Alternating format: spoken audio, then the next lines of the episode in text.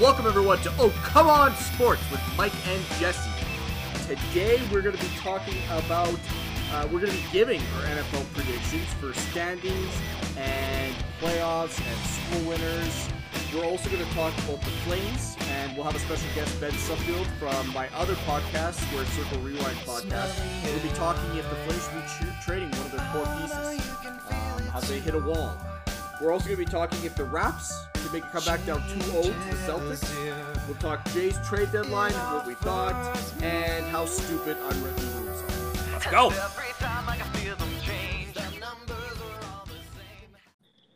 And we welcome Ben to the program. How you doing, Ben? Good, guys. How are you? Good. Excellent. Good. We're going to get into... Oh, wait. Before you go on. Oh, come on. Yeah. Love it. For all you listeners out there, Ben is on my other podcast, Square Circle Rewind. We review all retro wrestling pay-per-views, and he brings insight and analysis and beneficial facts. He gives us all the facts of the pay-per-view, so he's a very knowledgeable man. And I highly recommend it. If there's any pro wrestling fans out there hearing this, it is an excellent listen, and these guys are experts in the field. And we're not biased at all. Nope, not at all. And we did pay Mike $50 to say that on live microphone either. Yeah, just transfer that over when you guys have a sec. Listen, that's money well spent. Okay, so... the big question is, do the Flames need to move one of the big four, which I would consider probably was Tkachuk, Gaudreau, Monahan, and Lindholm, right? Sure, we would consider that. Yeah, we can go with that. Right? Because Backlund's a little bit older. Yeah. Gio's going to be unprotected in the expansion draft. So out of those big four, should they be moving on? What do you think, Ben? Tkachuk, no, because that's your captain going forward once Gio packs it in. And for just... in my opinion, is probably going to retire as a Flame. Mm-hmm. Lindholm, no. That is going to be your soon-to-be number one center, I think. Gaudreau, I don't think so, because if I'm going to move one, I'm going to move Monahan. And reason I say that is because he's a center, and that position is a lot more coveted than, say, a winger. Yep. And I think you're going to get a better return with Monahan as you would Gaudreau. Now, I have a couple trades in mind for Gaudreau straight up, but I don't see them happening just because of, A, the term of the contracts and the number. And we all know that Brad Treliving is, I don't want to say frugal, but he's very, very cautious in how he spends the dough. Mm-hmm. But honestly, number one thing they got to do, pony up, get a goalie. They got to get a goal. Yeah. Like no more Eddie Lack, no more Mike Smith, no more Brian Elliott. Like pony it up for like a 3-year deal. Get a goal. Sure. And I think as Flames fans, we keep going back to the Kiprusoff, right? Everyone's looking for the next Kiprusoff. And of course, that's nearly impossible to find. But it does feel like since Kiprusoff, we've been having this revolving door of goaltenders that just keeps flooding through, and even goalies that are, decent or good in the regular season, but come playoff time, they really seem to be hurting us. Brian Elliott obviously comes to mind right away. Does he ever? Now, here's what I can flow for you. If we're looking for goalies, Pittsburgh has two, and Rutherford has come out and said that he's going to trade one of them. Stay away from Matt Murray. I want nothing to do with Matt Murray. So Tristan Jarry, who's younger, but what do you have to give up? And obviously you're not – like. I don't know if that's deal with like Sean Monahan because Pittsburgh's still in cap hell. Mm-hmm. So I don't know. It's just floating it out there. Now Gaudreau is older, and in the media, he's the whipping boy. Yeah, he's been the whipping boy this whole time, which is nuts. What I don't understand why they didn't in the playoffs. Why Geoff Ward? Yeah, it was I guess Geoff Ward. Is that? Yeah. Yes. Okay. I was gonna say Joel Ward. I'm like that ain't right. That's the player. Yeah. Why he didn't split up that line? Why has nobody ever split up that line? Like, right? Why are there like just even for a period or a few periods or Jesus something? Christ. Give it a shot. Lucic was playing. Okay, so now I have to eat crow on the Lucic trade because I hated that fucking thing. But in the playoffs, he was great. Well, it only got good in the playoffs, but I would agree with you. Still, that was better than what James Neal did. He was absolutely. Right? Now, Lucic was playing center, so you could have had Lucic with Dubé and fucking Gaudreau. Mm-hmm. And that line could have done something. The problem is Gaudreau does that thing where he comes in the zone and he hooks and he waits for a guy to come. Well, Monahan's the slowest motherfucker I've ever seen in my life. He's a little heavy-footed. And Lindholm, I never knew where the hell he was. So why don't you give him some speed with like Dubé or something, somebody you can feed the puck to? I don't think the coaches put them in a position to succeed is my thing with those. So I would probably keep the core for one more season myself.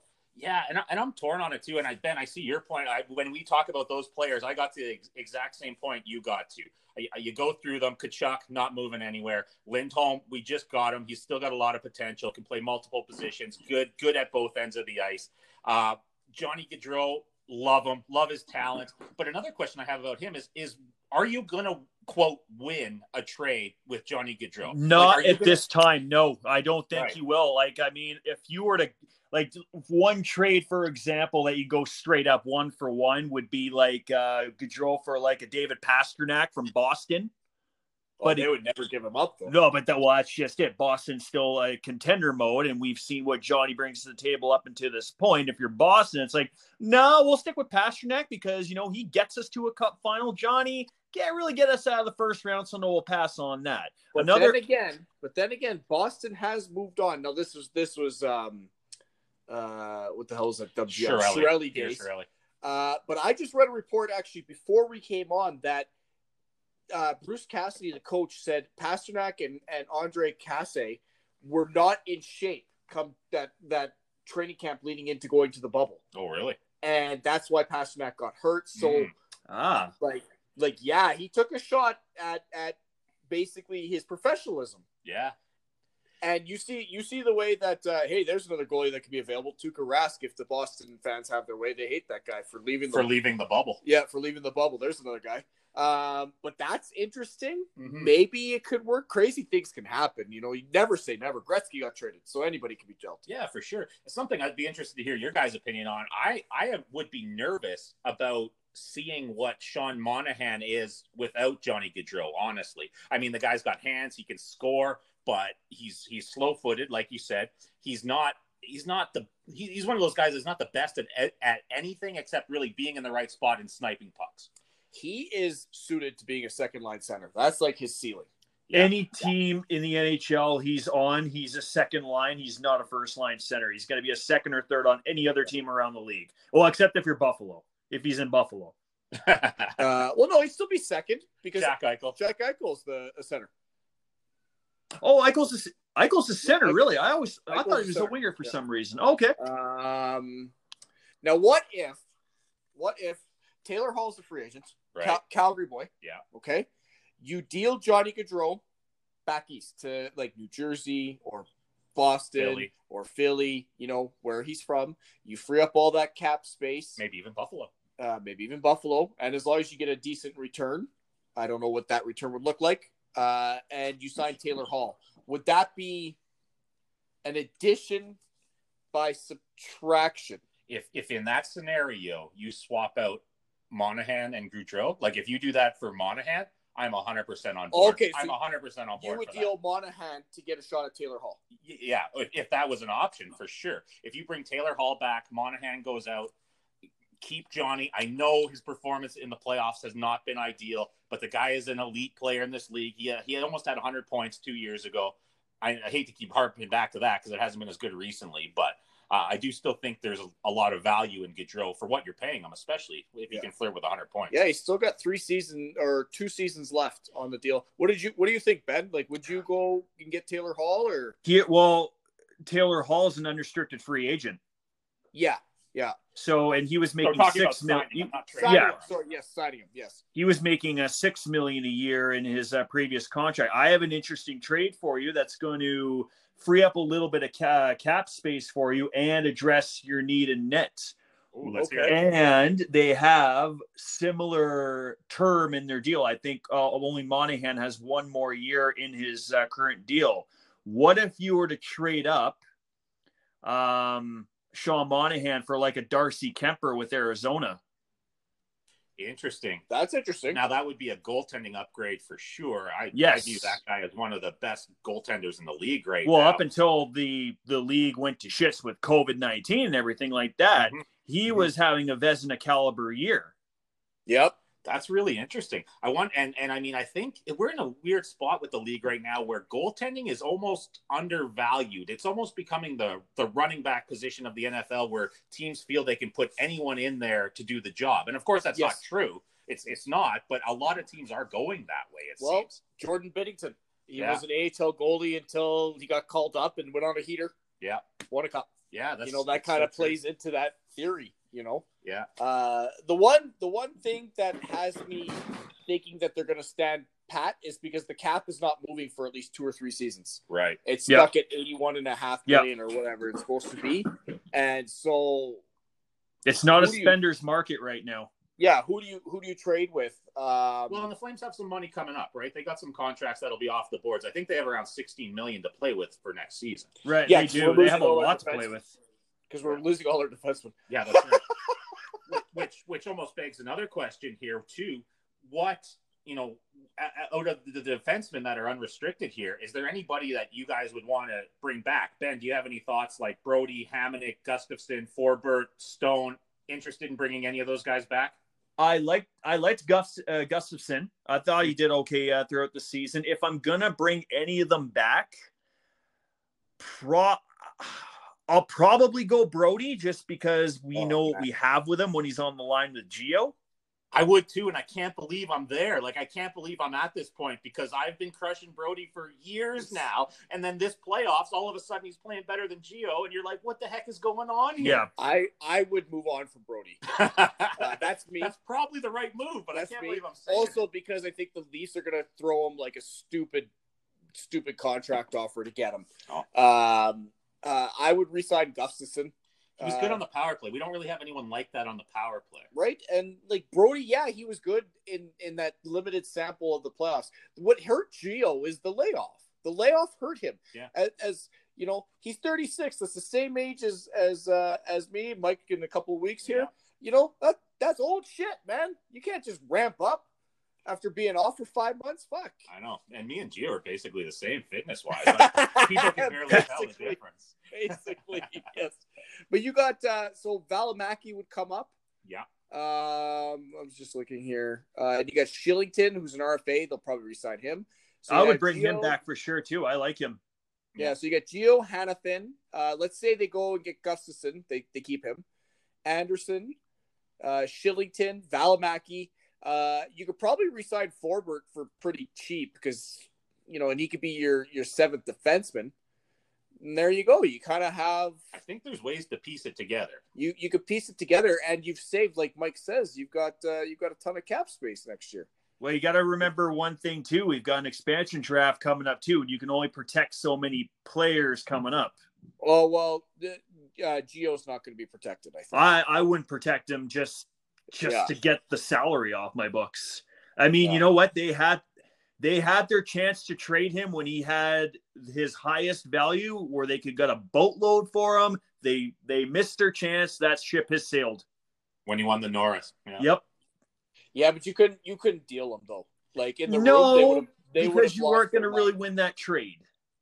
And you didn't, and you're going to have to get a lot of like assets and pieces. The backlash from the players in your locker room, they would have been pissed. Like you're trading a Norris Trophy winner because of his age. Holy shit! It would have been smart, but the feelings would have got all riled up. Yeah, yeah. Something we just talked about the cap space. We're just looking on cap friendly here. The Flames also have to sign Andrew Mangiapane, who is a guy I know they want to keep. Who's going to get a massive upgrade in pay. Well, do you look at trying to deal either a Derek Ryan or Sam Bennett? I would get rid of Ryan. Ryan. Yep. But the thing I think about I can't believe Bennett's still only 24. That blows my mind. Yeah. I feel like he's been a whipping boy for longer than that. Right. And I don't know what you get for I think Bennett has some value, especially with the way he played in the playoffs. I don't know what you get for a Derek Ryan. I almost think he's cap relief, that's all you're looking at. Yeah, yeah, but I almost think he's more valuable just as your third or fourth center. Because he's making $3 million, which is high for depending on what you get out of him every year, but he does a lot of things well. Kind of a Swiss Army knife. I think we did some things here. I think if they can't deal anybody, but you let all those defensemen walk, they may be able to sign Taylor Hall. Well, they would have. It would be a short-term deal, though. And here's the thing: do you want Taylor Hall at what he's going to command? Because he's probably, even though I don't think he's going to command that much, because the cap's flat. He's got to realize that he's got to take the job that's going to come forward to him. Yeah, yeah. Oh, I think people are going to be bidding for him. His talent, I think people are going to be bidding for him despite the flat cap. And I've heard Montreal's name out there for Taylor Hall, and they have a lot of room to play with. Yeah, they do. He's not a center, Ben. Montreal's always looking for a center. That's all they want for the last 100 years. I think since Jean Beliveau retired, they've been looking for a center. Well, they got $15 million tied up in goalies, so I don't think they can afford another center. Okay, that is the dumbest thing, unless they're going to do something stupid and trade Carey Price. Why? They're not trading Carey Price. No, you know what? I see what they're doing there. Hold on, we're going to teams here. Where's Montreal? I want to see exactly what this Jake Allen's. It's making. A 1-year deal. It gets pressure off the Carey Price. But it's still $4.3 million, dude. Nah, it's for 1 year. You can eat that for 1 year. So you're obviously moving on from Max Domi then. Here's the thing. I would actually rather deal Duran before Domi. Well, Domi's an RFA, so you have to do something with it. And Duran is signed for 3 more seasons. I would deal Duran before I would deal Domi. I like Domi a lot too, and Duran is kind of, you know. Duran was nowhere to be found in the playoffs. And for most of his career, to be honest. Yep. He did the disappearing act on Tampa. And then he fell out of favor with Steve Yzerman because he didn't want to be sent down to the minors. That kind of railroaded his career. That may be why the Habs are going to hold on to him, because they want to prove that they got the better that deal was for Sergachev. They're hugely overpaying that guy at $5.5 million a season. It's nuts. Here's I'll throw one more at you guys here too. It probably hasn't been brought up that much because he's under contract for a long time, but I'd be interested to hear what you guys think of Noah Hanifin, because he is I believe he's 23 or 23. I think he signed until about, we took the page off, but I think he's signed until about 23, 24, I believe. Yep. The years 2023 and 2024, making pretty good money. I mean, making on a good contract at $5 million a season, 4.95.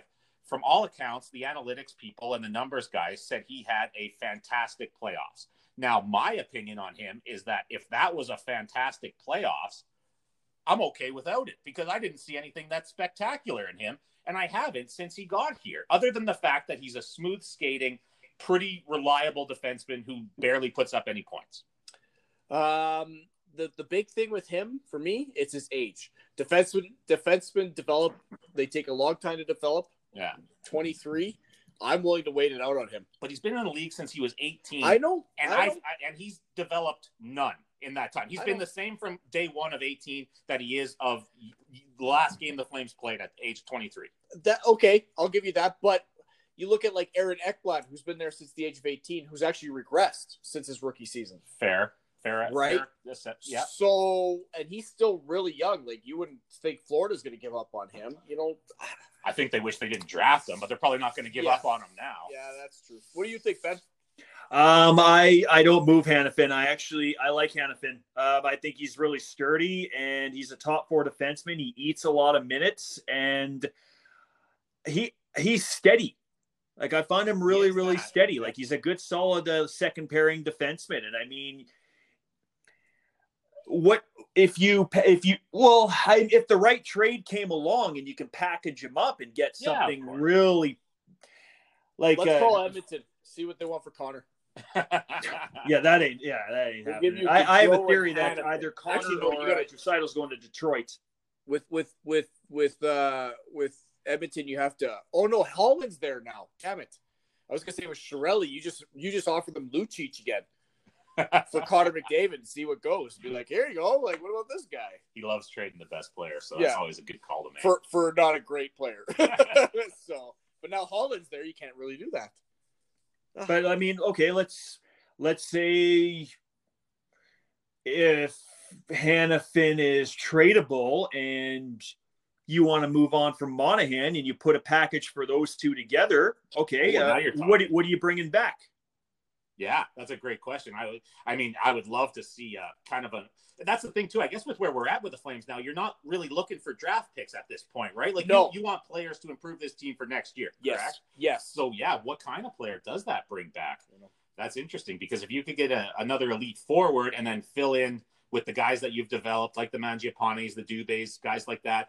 I know Lucic was talked about as being a buyout candidate, but I think they'll probably keep him for another year without doing that, just based on his playoff performance and the way that they were able to use him. You're still overpaying him, but it doesn't seem like a buyout candidate right now. Not right now, no. And they already got two buyout guys on their thing, and I don't know how many you're allowed to have at a time. Right. Yeah. I don't know if you can have more than two, or how many teams have bought out somebody that's on their current roster? Because the Flames have bought out Michael Stone and re-signed him.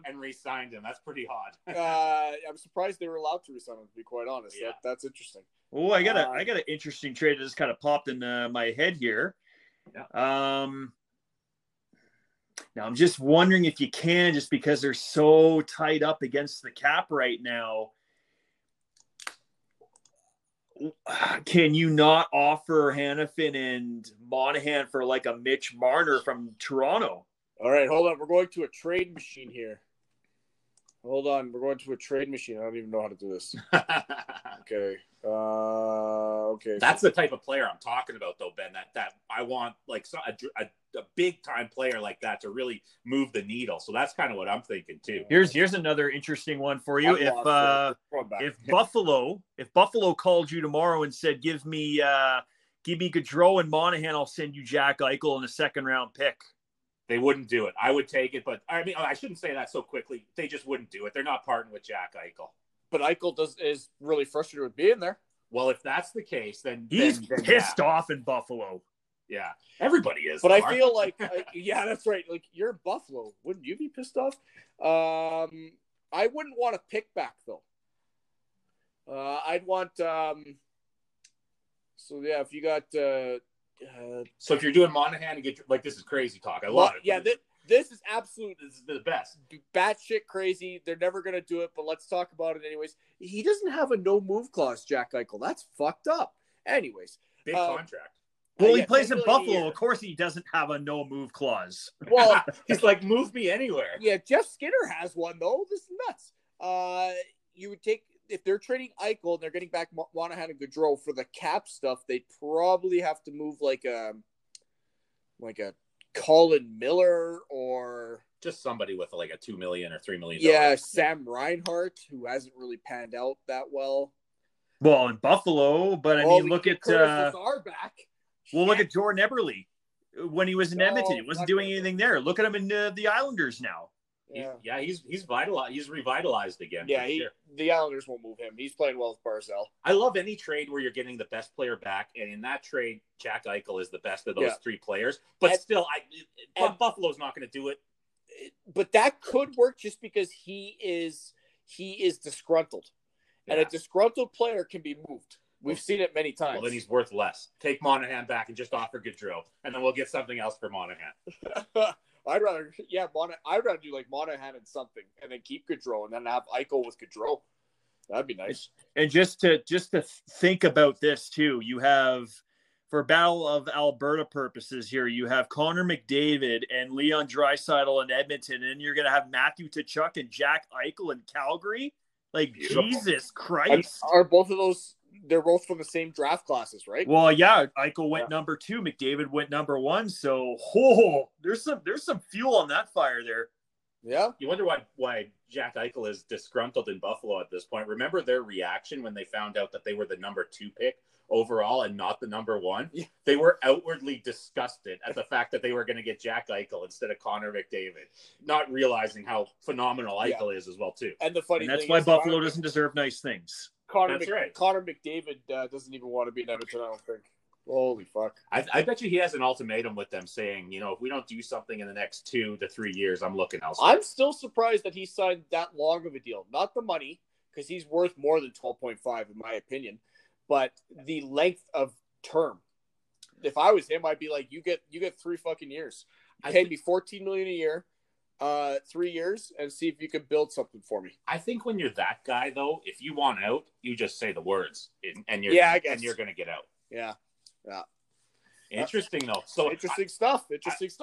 I mean, I guess that leaves us at the point where we're all in agreement that I feel like something should be done. Except, Jesse, you said you think they're going to stand still. I think I would move Monahan. Yeah. If it was me, if I was hired as GM, yeah, I would move Monahan. I would look to move him because I have not been impressed with him the last three seasons. No, that's fair. But just seeing where the cap is, I don't think it's going to happen because of the cap.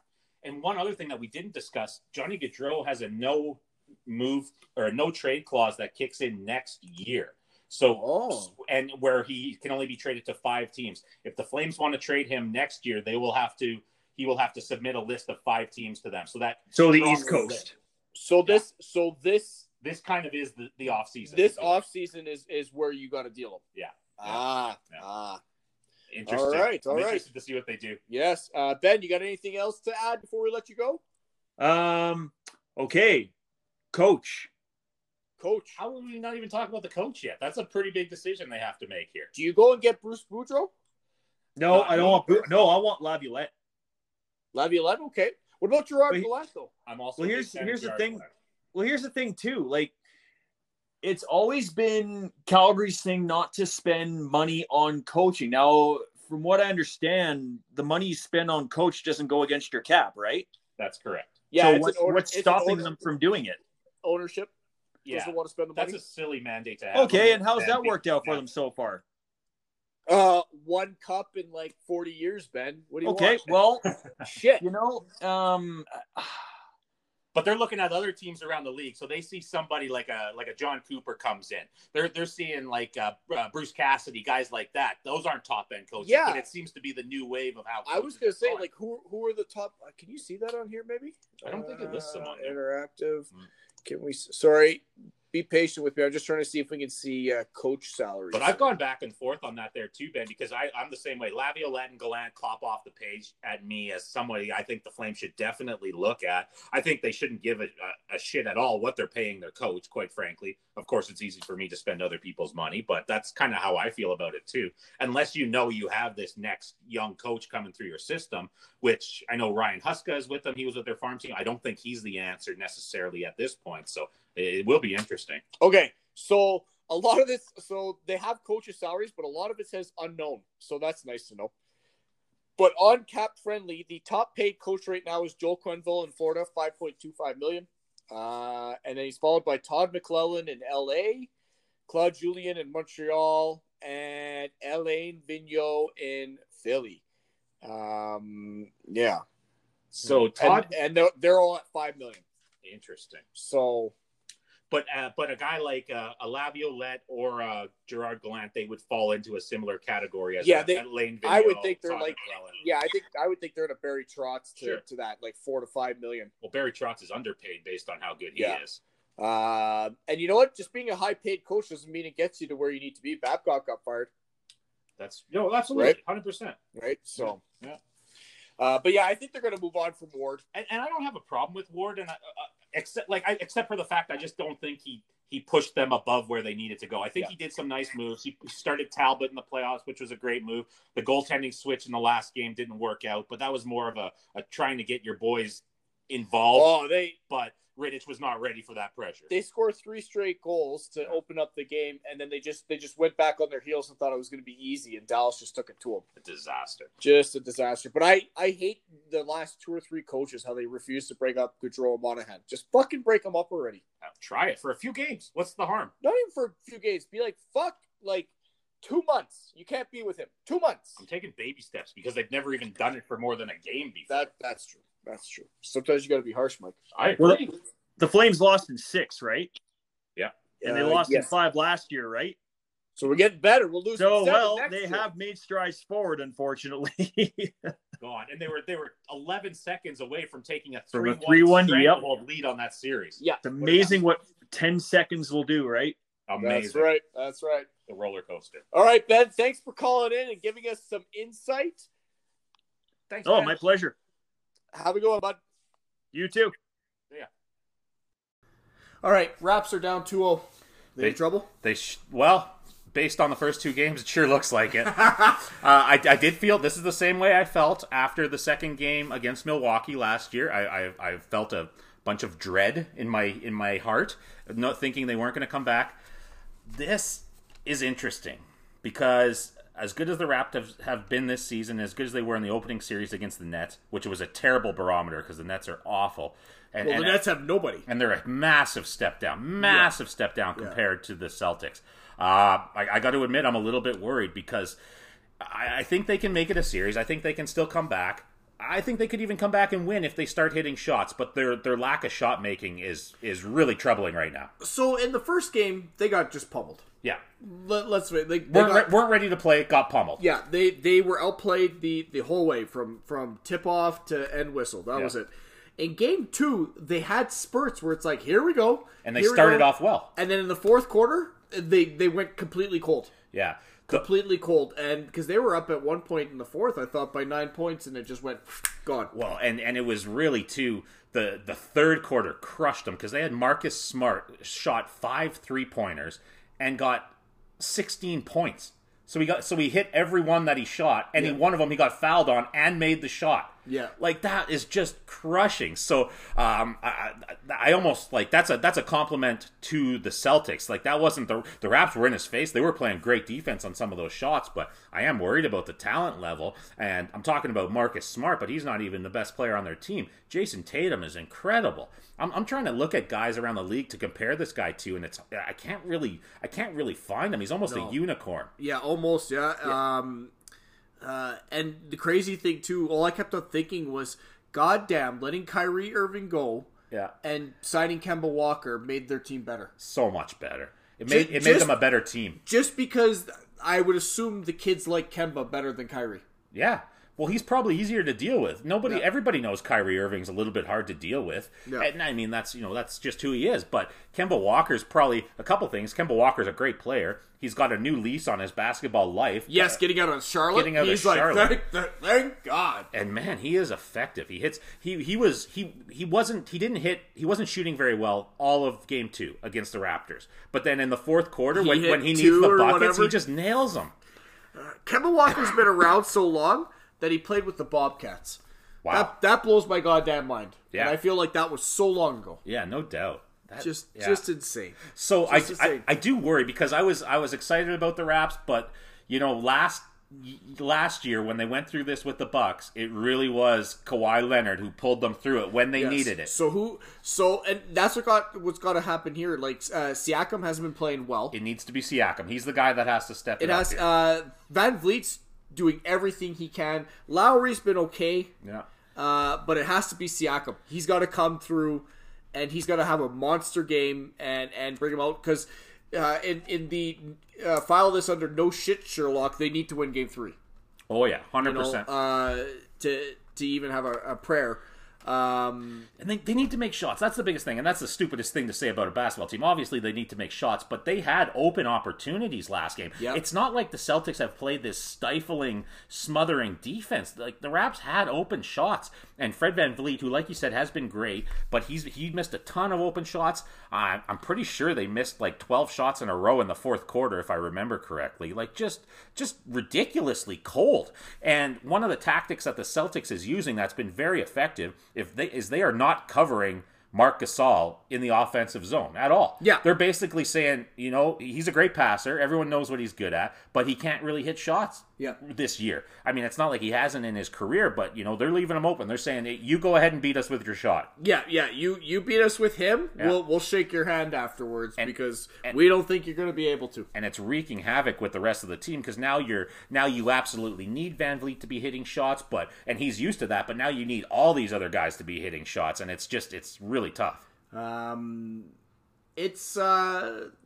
is too, like they drive at pro athletes won't tell you this, but they won a championship last year, right? They want it this year, but do they want it as bad? Mm-hmm. You know, and of course, they're all going to say the right things. Yeah. But it's human. It's that mentality, right? And you need that alpha dog to take over. The Celtics have it, and Jason Tatum. Right. All the good. Like all the teams that are considered title title contenders have that guy that they could turn to and say, okay, you're going to take us from here to there. You know, the Clippers have Kawhi. Yeah. The Lakers have LeBron, or Anthony Davis, actually, probably now. And that guy for the Raptors is Kyle Lowry, but unfortunately, he's... You know, he's more of an all-around player. With yes. You know, he's not a guy that's going to score you. Oftentimes, he's not someone who's going to score you 15 points in a quarter. Usually, it's not like he's incapable of it, but he's not usually that guy. You're right. It's got to be Siakam. Yeah. You know, so he needs to pick up his game. And I mean, I feel bad putting that type of pressure on this guy in basically his third season in the league, but he really is their only hope right now to come back and win this series. So he's got to get his shot back because his shot's been really bad, and then he has to be assertive down low in the post and really go after the defenders in Boston. All right, there we go. Game plan, we'll send it to Nick Nurse. Game three tomorrow, at 4:30 Mountain, so they're getting later. At least we can usually, you know, I'll get home a half hour after it starts as opposed to halftime. At halftime, be like, what happened? Yeah. Oh, man. All right, that brings us to the other Toronto team. The Toronto Blue Jays actually bought at the trade deadline. That blew my goddamn mind. That's because they are playoff bound, baby. Holy shit. I'm getting ahead of myself, but I think they're going to make it. They're having trouble with the Marlins, though. Well, they won tonight. Did they win tonight? They won tonight, yeah. Okay. And the Marlins are also adding. So what is this bizarro baseball world we're living in right now? You know, suddenly when you add playoff teams... Suddenly more people want to try to make the playoffs. That's amazing.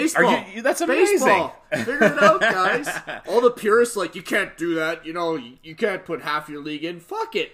Are you telling me teams try when they think they have a chance? I'm going out on a limb and saying that. Well, that's fantastic. I am. Yeah, it was great to see. I mean, none of these moves are going to rock the radar. I don't know where I came up with that term, but we'll go with that. We're trademarking it. Yeah. No, none of these players are going to rock the radar. I think the best one or the biggest one that they brought in was Taijuan Walker, the starter from Seattle.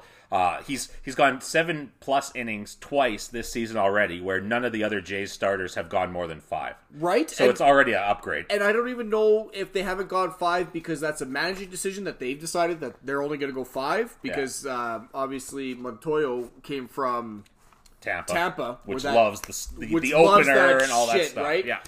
So I think there is some of that going on. There is some of that, but it is nice to see the rotation, which was a weakness, has turned into it's solid now with all their deals. They went and got Walker. They got who else did they get? Ray and who else? Yeah, and then they also got Ross Stripling.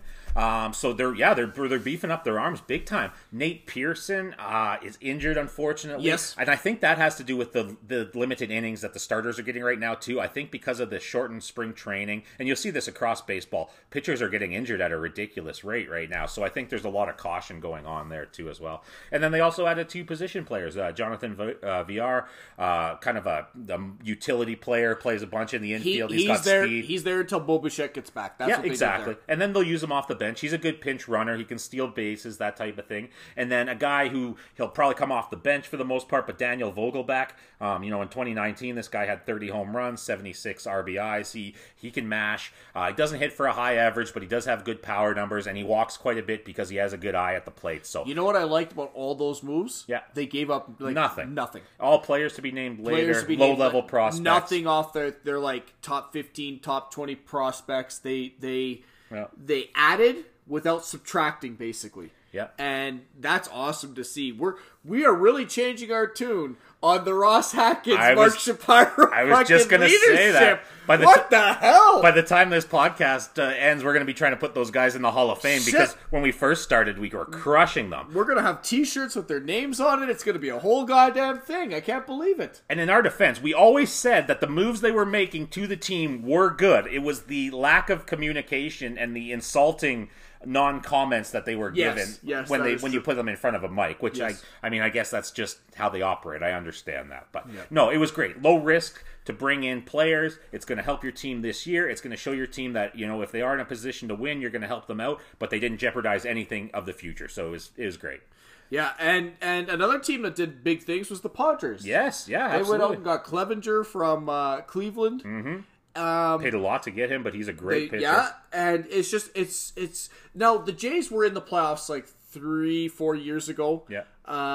But like the Padres haven't been in fucking decades. It feels like, so it's nice to see these young teams come up and push, you know? I wonder if they'll...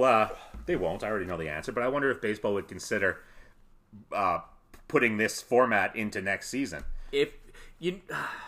They would only consider it if they somehow make more money off of it. But because there's no fans. More playoff? Yeah, no fans. Because there's no fans, how they may not be able to justify it. You could sell some advertising for the extra playoff game, so that would help. That is true. That is true. I think this is definitely, although owners obviously want the gate-driven revenue that they get from having fans in the seats, I think that owners of pro sports teams right now are very interested to see how this is going to work out and to see if there is a way they could operate without putting fans in the seats. And not that they want to do that. I just think they're interested to see how it'll work out. If putting fans in the seats is just an added bonus. Yes. Where if they can make payroll, like if they can make money just off TV deals and the fans in the seats are basically to pay the ushers and everything in the stadium, and then they make more money. Yeah. Then like, okay, cool. Yeah, you know? Exactly. Yeah. And like I said, I'm sure every owner would rather have the money from people in the seats right now, but I think this is an interesting... I think a lot of them are treating this like an interesting experiment. Gotcha. Speaking of the Padres, did you know it is against unwritten rules of baseball that you cannot swing on a 3-0 pitch? What? Yeah, especially when you're already up by 7 runs. And it's the top of the 7th or whatever when Fernando Tatis hit it. Well, hold on. What about a 3-1 pitch now? Is that okay? That's okay now. But a 3-0 is not okay. It's not okay. I'm confused. Fucking stupid. Baseball. Straight up. I always hear like, oh, baseball's got a problem. The youth aren't watching, you know. I wonder why. We got a problem, you know. African Americans aren't playing our game. You know why? Because your game is fucking lame. If you come out and say to, like, how old is Fernando Tatis? I'm going to look it up here. He's got to be 23, somewhere in that range. Tatis Jr. I was old enough to remember when his father was playing third base for the St. Louis Cardinals. That's aging you there. Yeah, that's true. Of course, I got no internet right now because it's being a dick. Jesus Christ. He's a young player. He's in his early 20s. He's got to be 19 or 20. Yeah. And you've told him that he's not allowed to do the thing that makes him exciting. What is it? He's 21 years old. He hit a fucking grand slam. Yeah. And in baseball, comebacks can happen at any point. Exactly. I hate pro sports when they talk to me about sportsmanship. I hate that shit. Mm-hmm. Sportsmanship should exist up until like the fucking high school. Like the high school level is the highest it should go. In college, fuck it. Yeah, and don't forget, you're entertainers. You're highly paid pro athletes, but you're entertainers. That's what they're here to do. I'm sorry to say, stop letting old men dictate what the fuck you should be doing.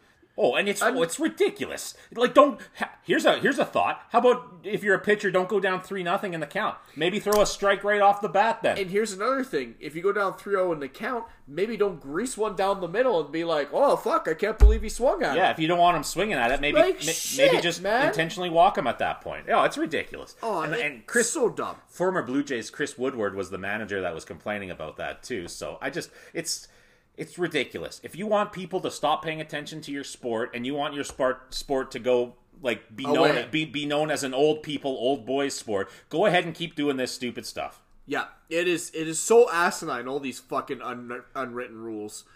Yeah. So stupid. I'm glad that MLB came out, like a lot of the players. Yeah. And they kept on telling him, like, you swing. Even pitchers, like Trevor Bauer came out and said, who the fuck cares? Swing at everything, dude. Mm-hmm. Yeah. Do you. Yeah, exactly. You know, because they understand that, like, fuck, yes, it's a game, but you're supposed to entertain. Yeah.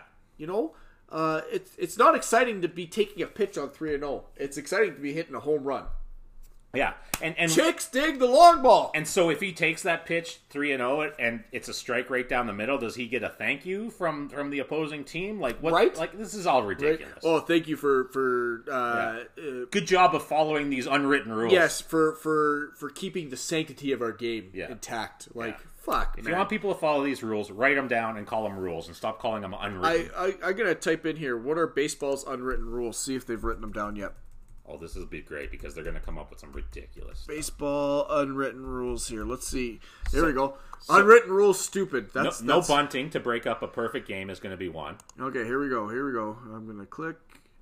We're on MLB.com. That means we're going to have a lot of ads because that's what they do. And there's going to be a lot of don't steal this, don't do that.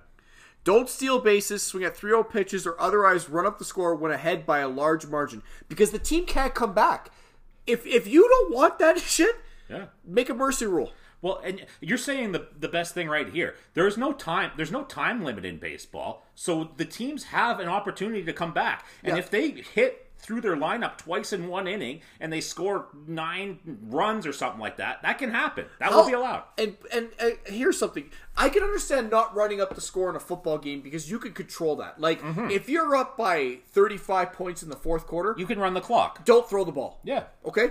Just run the ball. And that's a good strategy to win anyway. So that makes sense. It's a strategy to win, and you're kind of saying to the team, like, you guys are fucked. We're just going to run the ball. How the fuck do you not run up the score in baseball? How do you, like, sit there and be like, you know? And for players, like, their stats play a factor into their future contracts. Of course. Why the fuck would you not do? Oh, my God. So it's almost what they're saying is at a certain point, like, if you're up by, say, 12 or 15 runs. Don't steal bases. I'll give you that.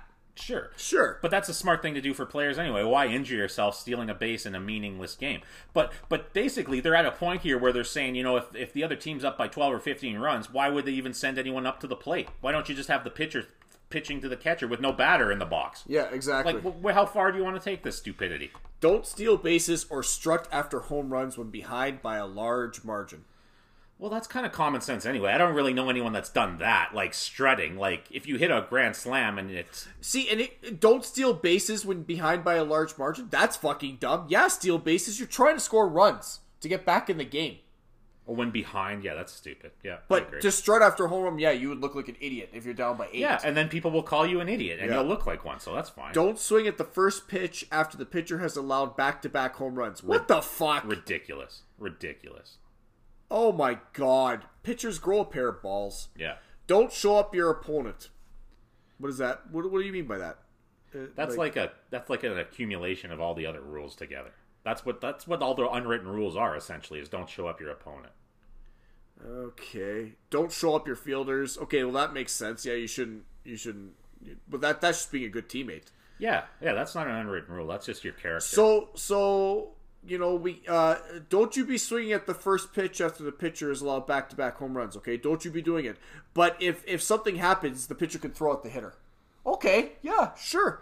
Throwing at hitters is the conventional retaliation. Mm-hmm. Fucking, this is stupid. Pitchers relieved mid-inning must stay in the dugout until the end of the inning. Great. Okay. Yeah, file that under who gives a shit. Yeah, exactly. Don't step on the pitcher's mound. I understand that, but I don't know anyone that steps on the pitcher's mound when they're walking out to the field. Exactly. Don't walk in front of the catcher. Okay. Don't talk about a no-hitter in progress. Well, that's just superstition. That's the one I was thinking of. Don't bunt during a no-hitter. Why not? Why? Yeah.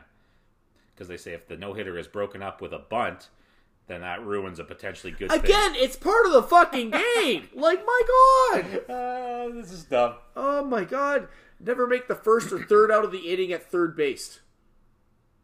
That's not an unwritten... That's a rule among the teams because it's bad for your team. It's bad for trying to win. That's not really an unwritten rule like we were talking about. That's just a clubhouse rule, basically, that a lot of teams would say. That one I've never heard of. Don't use your closer in a tie game on the road. Who the hell came up with that? Yeah. How about because do they do that in the playoffs? That's the dumbest thing ever. Don't yell anything when an opposing fielder is trying to catch a ball. I kind of agree with that one. I would punch, like when A-Rod did that. I can't remember who the third baseman was. Oh, and he punched the ball out of his hand? No, that was a different one. So that A-Rod's been involved in all kinds of shit. So that was when he was running to first base. I can't remember the team that they were playing. I think it was the pitcher. Grabbed the ball, tossed it to the first baseman. Rodriguez, as he's running by the base, swats the glove of the fielder to knock the ball out. And then a few years back, it was probably about 6 or 7 years now, he's rounding third in Toronto. Yes, it says here Blue Jays player was trying to catch a ball. Blue Jays player is looking up to catch the ball, and he yells, got it, right behind the Blue Jays third baseman. Third baseman thought it was the shortstop. He moves out of the way, and the ball drops, and A-Rod stands on third safe like nothing happened.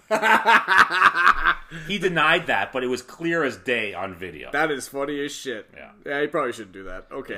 Yeah. The center fielder gets the ball.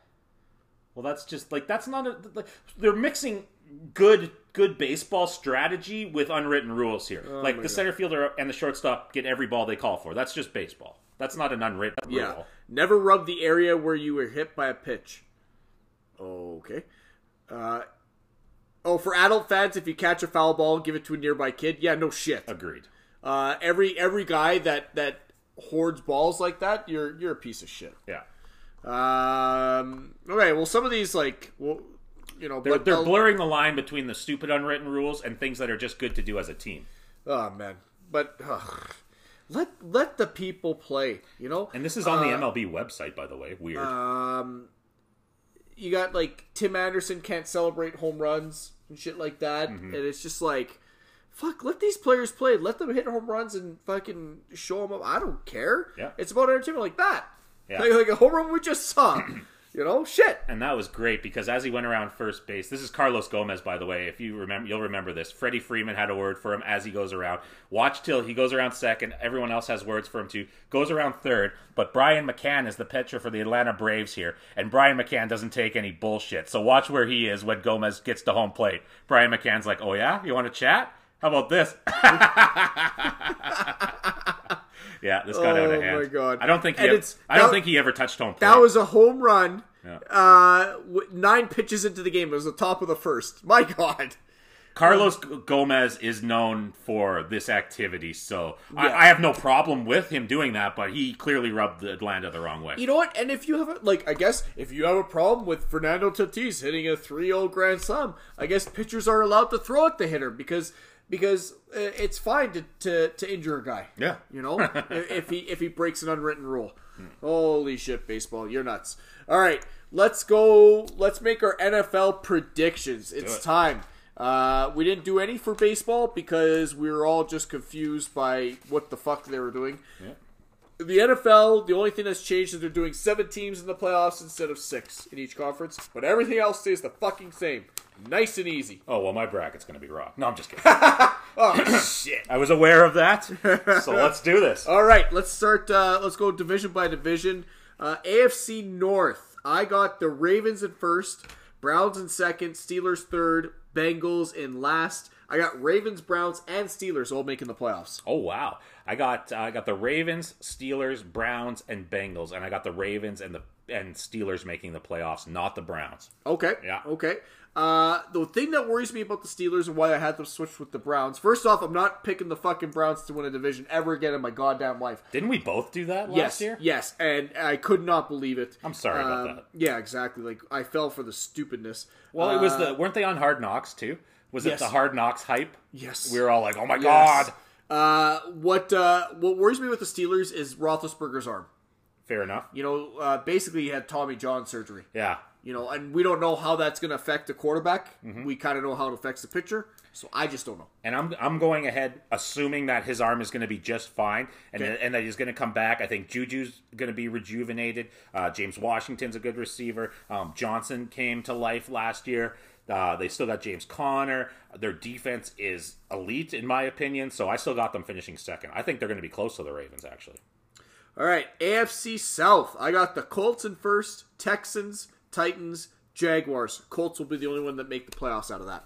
I got the same as you. Texans, Colts, Tennessee, and then Jaguars. Oh, no. Oh, no. Pardon me. No, I got Texans first instead of Colts. Okay. But I do have the Texans and the Colts both making the playoffs. Now, why did you pick the Texans over the Colts? What was the reason? It all came down to Deshaun Watson, basically. You're not afraid that Bill O'Brien's going to trade Deshaun Watson for Mitch Trubisky at some point? I am afraid of that. But until he does, that's still the best quarterback in that division. So Fair enough. And I love the Colts. I love the team that the Colts have. I think that's the best all-around team in the division. Yeah. But I do think Deshaun Watson, I think Will Fuller's going to have a good year. I know the guy's impossible to keep on the field, but I think he's going to have a breakout year now that DeAndre Hopkins is gone.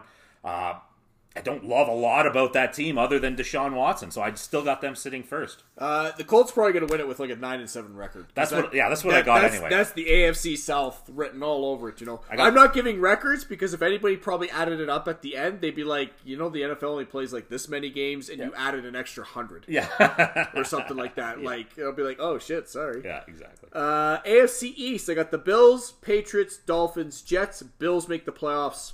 That's it out of that division. I got the Bills, Patriots, Jets, Dolphins, and I got the Bills and the Pats making the playoffs. Well, you got so Cam Newton's gonna do something. Hey, I got worried about all the guys dropping, opting out of the season. Fair enough. That's fair. Know? Yeah, yeah. So I'm having such a hard time. I want the Pats to fail just because I've been waiting for it for so long. But I just for change. I can't get there. Even I for some reason now I'm picturing Cam Newton be totally rejuvenated. He seems like, based on the talk you're hearing from Bill Belichick, it seems like they're best buddies, which I did not foresee that happening. Right? And I'm confused. I feel like the Pats are still going to be good somehow. And you think the Jets are going to finish better than the Dolphins, even though Adam Gase hates his own fucking running back? For some reason, I have probably too much faith in Sam Darnold. Like, I think that Sam Darnold is going to win them a few games that they shouldn't win, honestly. Gotcha. And I don't feel like the Dolphins are there. I like Flores as the coach. I like what the Dolphins are doing. They got Tua, but I still think they're another year away from taking that next step where they're contending. Fair. And yeah, the Bills excite me. I like them. I like watching them. I'm excited to see what Josh Allen does with Diggs in the offense. Yep. Singletary looks like he's going to take most of the reps. That defense is phenomenal. Still good. Defense. Good coaching. Good coaching. Yeah, McDermott's been a hell of a coach, so it's going to be exciting to see. I got them as a 3 seed in the AFC. I got them as a 4 seed. AFC West: Chiefs, Chargers, Broncos, Raiders. I actually put Chiefs, Broncos, Chargers, Raiders. So I put the Broncos ahead of the Chargers this year. Okay. I just think that Drew Lock. I liked what I saw from him. Courtland Sutton, I'm a big fan of. They got Melvin Gordon, so I think their offense is going to be improved. So I got them above the Chargers this year. Well, Vic Fangio, that could happen because Vic Fangio usually in the second year. Yeah. The defense gets it. Exactly. Yeah. You know, they put it all together what he's trying to build, and then they turn it to like the hounds of fucking hell. Yeah, yeah. You know, I have the Chiefs and Chargers making the playoffs out of that division. Okay. I like the Chargers defense. I think it's got one of the best rosters besides quarterback, which is crazy. They're not going to get out of the first round of the playoffs. No. But I just think they're going to do enough to get there. They do have a great defense. And the Raiders, they signed Gruden for 10 years. They're going to need at least like 6 of that before they're anything, in my opinion. So, but that'll be exciting to see in Las Vegas. Too bad they can't have fans. And the Chargers, I think, are going to have a leg up on everybody else because they don't have fans for their games anyways. They're going to be used to it. It's going to be a normal day in the park. All right. So I got the Chiefs #1 seed, and then Ravens, Colts, Bills, Chargers, Browns, Steelers. All right. That's how I have the AFC breaking down playoff wise. So I got the Chiefs at 1, Ravens at 2, Bills at 3, Texans at 4, Pittsburgh at 5, Patriots at 6, Colts at 7. All right. Chiefs is like the easiest pick to make the playoffs. Chiefs, like that, Chiefs Ravens 1-2 was just like automatic. Yeah, it was like you couldn't. I don't think you could make a case for either of those unless barring injury. Exactly. You know, that's it. Oh, yeah. Okay, let's go to the NFC. NFC North. I got the Packers, Lions, Vikings, Bears. Homer. I know. I'm just kidding. You didn't do it last year, though. I didn't do it last year. Yeah. Packers are the only team to make the playoffs in that division. What do you got? Jeez, now I feel like I'm giving too much respect to the Vikings. I got the Vikings actually winning that division with the Packers and the Lions. I got it as a tight division, though. I think the Packers and the Lions are going to be really tight. They could all be tight. They could all finish 9-7, for God's sake. Each team, if something breaks for them, they can win the division. Yeah. What scared me with the Bears, they went and traded for Nick Foles. I know. That tells you where they're at. Yeah. You know, Vikings, they lost a lot in their defense. Their secondary is really young. Mm-hmm. Who knows how those guys are going to play. Yeah, they just traded for Ngakoue from Jags. Did I pronounce his name right? That was pretty good. That was pretty good? Okay. Yeah. I was scared I was going to butcher it. Yeah, that was really good. Cousins, that narrative that he doesn't show up in primetime games, seems to be coming true. The Lions, I liked what they were doing with Stafford before he got hurt last year. Yeah. And I was like, maybe. But then Matt Patricia will probably fuck it up anyway. So, I could see the Vikings, Packers and Vikings being 1-2 in that division for sure in either order. Lions got the second best quarterback in that division. Yeah. Trubisky's the first, right? Yeah, of course. Yeah. Trubisky, and then Stafford, Foles. No.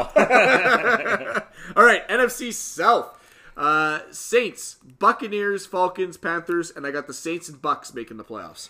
I got the Bucks at number one. I got big hopes for the Bucks here. Are you believing the hype? I'm believing the hype. Oh, you didn't learn your lesson from the Browns last year, hey? No, not at all. But I think one of the reasons I'm buying the hype is because of how good the Bucks defense was. They were one of the top run defenses last year. They had Ndamukong Suh, and then with Shaquille Barrett was a great pass rusher. So I actually like the Bucks defense, and obviously their wide receivers are phenomenal. They're adding Leonard Fournette to Shady McCoy. Tom Brady, Gronk. I got big hopes for them. I hope nobody drafted Ronald Jones or Peyton Barber or that rookie that was out of there because you drafted that rookie, didn't you? Is it Keyshawn Vaughn? Yes. Yeah, yes. You drafted him. But I'm gonna. Yeah, that's what I'm saying. I feel bad now. Yeah. Shit. So I got Bucks, Saints, Panthers, Falcons. I think the Saints are going to win that division. They just, from top to bottom, they got one of the best rosters in the NFL. Totally. As long as they hold on to Kamara, too, that was kind of something. He was back in practice today, I think, so. Panthers rebuilding. Falcons, I could see them making a run for the 6th or 7th seed because all their guys on offense are first-round picks. Yeah. So I could see it happening. Yeah. But I could also see it just being like the fucking drizzling shits again. It's just so weird. Because that's them. It feels like they've been mediocre for a long time. They flirted with being great, and now they've just been mediocre for a long time, and it's hard to see them coming out of that with the current team they have. Even though I think Julio Jones is the best receiver in football, honestly. For fantasy purposes, I know Michael Thomas is a beast, but I think the best actual wide receiver in football is Julio Jones. If Matt Ryan would throw the ball to Julio in the red zone, yes, and Julio got more touchdowns, he'd be top in fantasy. Yeah, too. Yeah, and there wouldn't be as much debate. Fair enough. But because Matt Ryan, for whatever reason, probably because they triple cover Julio. Mm-hmm. But he just doesn't get the ball. Yeah. NFC East, I got the Cowboys, Eagles, Giants, and the Washington football team. Don't say Redskins. Same. Cowboys and Eagles making the playoffs. I got the same thing. Same? Yep. That was a pretty easy division to put together, hey? I think Dallas is a great team this year. I got them going pretty far. Yeah. NFC West, I got Seahawks, 49ers, Rams, Cardinals, Seahawks, and Niners to make the playoffs. I got the exact same. Exact same? Yep. I just can't see the Niners. It's tough for teams, especially teams that lost the Super Bowl. There's a hangover. There's a hangover, and I just can't see them like running roughshod and doing 13-3 again or whatever they did. Mm-hmm. So I got Cowboys at getting the 1 seed because they get to beat up on the Giants and Washington twice a year. Okay. Then the Saints, Seahawks, Packers, Bucks, Niners, Eagles.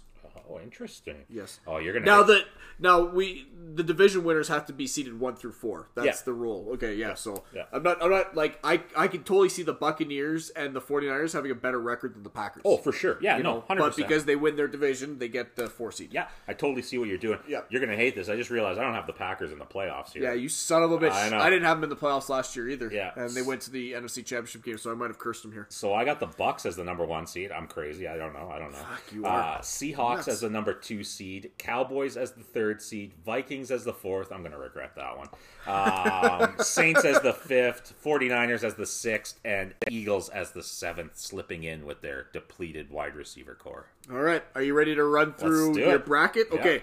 I'll let you go first. You sure. Give me whatever side you want to do. Sure. Well, should we start with the NFC? Let's do it. So the NFC wildcard round, I got the Vikings playing the Saints. Should I list them off and then tell you who won? Well, you can tell me who won from there. Okay. The Vikings playing the Saints. I got the Saints advancing. Okay. Cowboys and 49ers. I got the Cowboys winning, knocking the 49ers. Old school playoff matchup there. Seahawks and Eagles. I got the Seahawks advancing. Okay. So in the division round, it's now going to be the Bucks playing the Saints. Okay. And that's where I have the Saints showing that they are the best team in that division and beating beating the Bucks on the road. It was a good run for the Bucks, but I think the Saints, you know, the Saints know what's up. They're like, we know this team. We on the road too. Yeah. That's interesting. So then I got the Saints going to the conference championships. Cowboys and Seahawks. I got the Cowboys advancing. Okay. So in the conference championship, I now have the Saints against the Cowboys, and I got the Cowboys going to the Super Bowl. Whoa! How about them Cowboys? Jerry Jones, celebrate! I got them going, so it's basically you can take that to the bank. All right, so my NFC, I got the Saints beating the Eagles. Okay. I got the Niners beating a Seahawks in an upset. Okay. And I got the Buccaneers going into Lambeau and beating the Packers. Oh, that must have been a hard one for you. That was a hard... Because I could see it going either way, but Brady knows how to play in cold weather. You know, I could see it, and I think... I just don't know if the Packers are going to figure out their receiver situation. Yeah. To be quite honest. Yeah. I saw a report today that Aaron Rodgers likes Marquez Valdes-Scantling, and I'm like, oh, for fuck's sakes, no. Like, fantastic. Yay. Yeah. Then I got the Cowboys are going to beat the 49ers, and then the Saints are going to beat the Buccaneers. Okay. And then the Saints are going to beat the Cowboys in the NFC Championship going to the Super Bowl. The Saints, the reason the Saints can do what they do is that they play indoors. Right. Because Breeze has not done well the last couple of years outdoors later in the season because he's older, his arm kind of goes. Yeah. If he's indoors, definitely. They maintain their aura. Yeah, he sure does. So, all right, what do you got for AFC? For AFC, the wild card, I got the Texans against the Steelers, and I have the Steelers advancing. Okay. I got the Bills against the Pats. And I got the Pats advancing, even though I picked the Bills to win that division. Poor Sean McDermott. I know. I feel bad, but I do have that. Ravens against the Colts. I got the Ravens going ahead, obviously. Okay. So in the division round, that leaves the Chiefs against the Steelers, and I got the Chiefs winning. Big surprise. It's so easy. Yeah. It's like Chiefs. And Chiefs, then Chiefs. And then the Pats against the Ravens. This is where the Pats bow out this year. I got the Ravens going to the conference championships to take on the Chiefs, and that is going to be the best game of the season with Lamar Jackson against Mahomes. And who wins that one? The Chiefs. Yeah. So you got a Chiefs-Cowboys. I got a Chiefs-Cowboys Super Bowl. And I'll tell you my winner is going to be for the second year in a row. Oh, picking back-to-back champs. Back-to-back champs. Oh, that's a ballsy pick. All the numbers say that it's not going to happen, but that team is so damn good. I would like to say that Mike did correctly predict the Raptors to win. That's true. And he did correctly predict the Chiefs to win last year. That's correct. I'm on fire with those two sports. I did predict the Chiefs to win last year also. Yes, you did. But I did not predict the Raptors. So I'm 1 for 2. There you go. But both of my hockey picks are still alive. The Lightning and the Knights. Ooh, they're still there for the final. Yeah, they're still going. You have a really realistic shot at that. I do. Yeah. All right. So I have the Ravens beating the Steelers. Yeah. The Browns to upset the Colts on the road. Wow. Had to pick an upset. You can't go chalk. It's so boring. Bills to beat the Chargers. I'm glad I got them facing the Chargers because I can give the Bills a fucking playoff win. The city will burn. It'll be great. Sorry, I just realized on that first one you said the Colts. You meant someone else. Who did you mean there? Ravens to beat the Steelers. Yeah. And then the Browns to beat the Colts. And then the Bills to beat the Chargers. Oh, I see. Okay. Yeah. And then the Chiefs will beat the Browns and they'll fucking kill them. Yeah, the Ravens will beat the Bills. They'll fucking kill them. And I also have the best game of the year. Chiefs will beat the Ravens. Yeah. And then in the Super Bowl, Chiefs versus Saints. I got the Saints. Whoa! I got the Saints. Drew Brees wins, and he walks off into the sunset. And then he retires. And famous Jameis is your fucking starting quarterback for the Saints going forward. Phenomenal. That's what I got, man. Well, so we'll see. It'll be an exciting time. I wouldn't worry too much about the NFL canceling because I don't think they're going to. Unless it starts, COVID starts killing millions of people a day, the NFL will just keep on trucking. Unless Roger Goodell dies from COVID, they are going to keep going. Even then. And even then, they probably just wouldn't miss a step. They probably wouldn't even cancel a game. They might be like, oh, we'll postpone the games 1 week. Yeah. That's cool. Probably wouldn't even do a tribute. Ouch. Yeah. Take that, Goodell. Nah, they love him.